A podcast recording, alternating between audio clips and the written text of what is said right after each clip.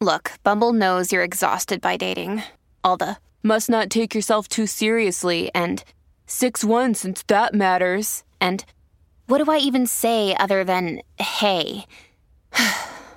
well, that's why they're introducing an all new Bumble with exciting features to make compatibility easier, starting the chat better, and dating safer. They've changed, so you don't have to. Download the new Bumble now. Spinner.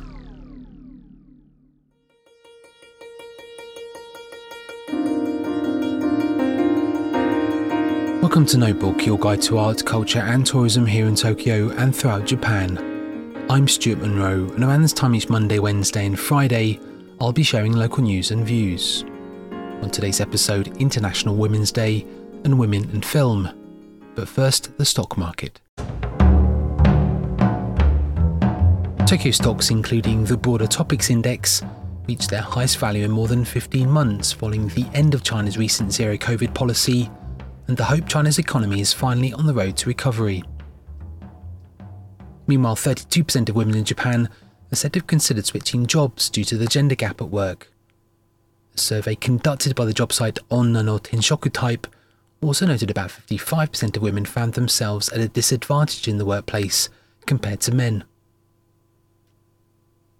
As the pandemic in Japan subsides, its airlines are now looking to stoke domestic demand with cut rate fares this spring.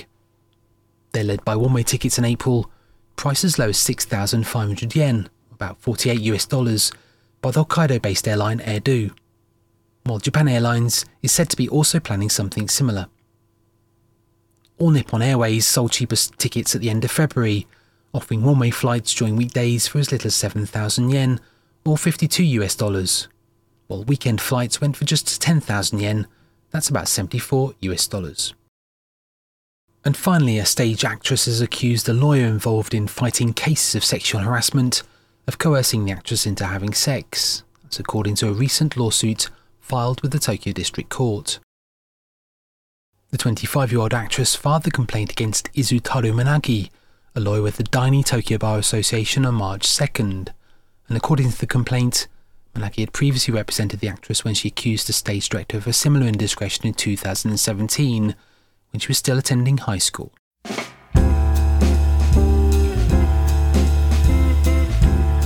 With March 8th this year recognised as International Women's Day, we take a quick look at a season of films and documentaries being screened throughout March at the National Film Archive of Japan in Tokyo. Part 1 of Women Who Made Japanese Cinema charts the history of women in Japanese film from the silent era through to the 1960s. And aside from filling roles in film production, script writing, art, costume design, editing, hairdressing, and script supervision, one unrecognised role is that of the female director. The hairdressing department, for example, was one of the few positions that might have paved the way to the director's chair. Female script supervisor Yoshiko Hayashi aided the films of Matsunosuke Inoue, and during the golden age of pre war cinema, Noriko Suzuki was a director in Nikkatsu and Toho. Following the war, it was actresses turned directors like Kinuyo Tanaka and Yuko Mochizuki, screenwriters like Yoko Mizuki and Sumie Tanaka, the producer Takiko Mizui, the editor Yoshio Sugihara, the art director Shinobu Muraki, and costume designers Hanae Mori and Etsuko Yagyu, who all added a female voice to Japanese cinema. And in part one of this project, the first of its kind at the archive, 81 works ranging from drama to documentary are being screened for the very first time, all under the theme of films made by women. An early mention is the director Tazuko Sakane. She joined the Nikkatsu studio in 1929, working as assistant to Kenji Mizoguchi. She directed Hatsu Sugata, All New Clothing from 1936, the first Japanese feature directed by a woman. The film was about a young geisha to be and a young boy destined for Buddhist priesthood, but it failed at the box office and she never directed feature films again.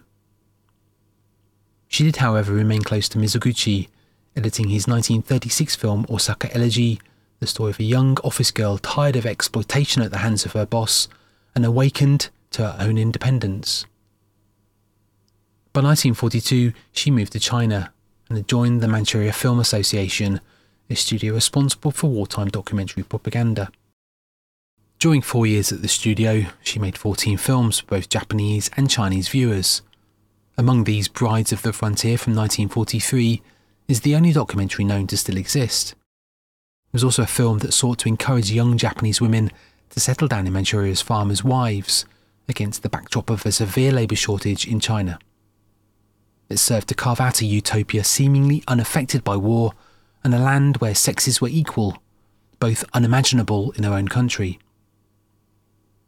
The season of films concludes sometimes in the 1960s with Tomoko Fujiwara, who made a directorial debut in 1960 after moving from Shinriken Films to Nippon Eiga Shinsha.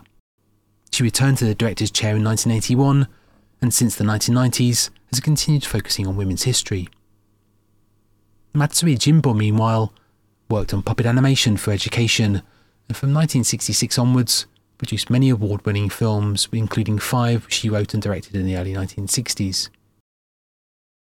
These and many more be screened throughout this month until March 26th, some including Osaka Elegy, edited by Tazuko Sakane, Gates of Hell from 1953, featuring Miyoko Akiyama as the film's archivist, and House of Shame from 1963, which featured Reiko Taikaiwa as the film's script supervisor, are also being screened with English subtitles. That's it for this episode of Notebook. Be sure to check in on Friday, March the 3rd. If you enjoyed this or any of the episodes so far this year and throughout 2022, you can rate us on Apple Podcasts or spread the word online.